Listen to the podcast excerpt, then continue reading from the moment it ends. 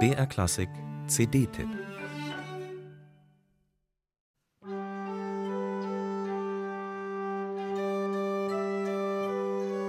Dass sich der Name eines Musikers oder einer Komponistin im Strudel der Jahrhunderte verliert, ist keine Seltenheit.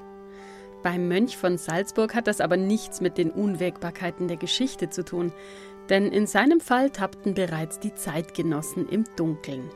Der Mönch von Salzburg hat seine Werke anonym veröffentlicht. Die Anonymous Lover heißt deshalb auch die CD des Duos Ensle Lamprecht.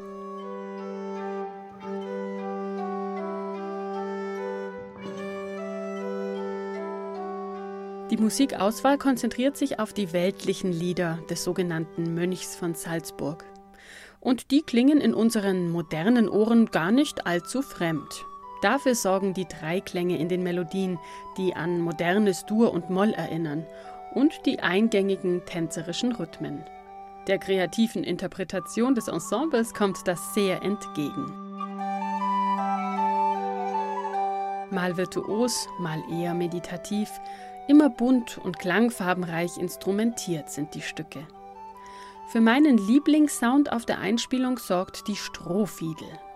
Wer da jetzt an ein Saiteninstrument denkt, der liegt falsch. Die Strohfiedel klingt nämlich so.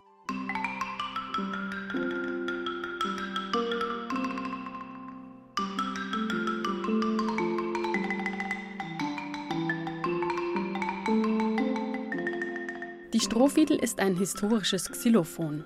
Die hölzernen Klangplatten liegen lose auf aus Stroh gebundenen Strängen, daher der Name. Geschlagen werden sie mit einfachen Holzstäben. Philipp Lamprecht benutzt auf der Aufnahme Kochlöffel.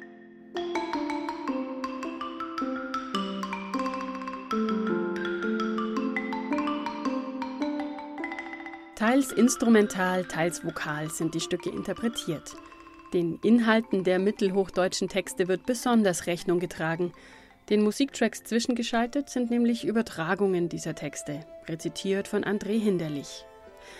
Als musikalische Unterstützung hat sich das eingespielte Duo Ensle Lamprecht außerdem die Geigerin Susanne Ansorg ins Boot geholt.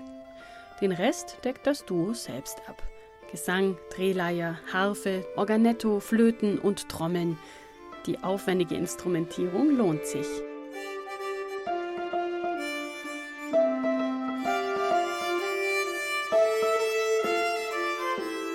Wer mit dem Repertoire des Mönchs von Salzburg schon ein wenig vertraut ist, der weiß, dass einige seiner Stücke mehrstimmig überliefert sind.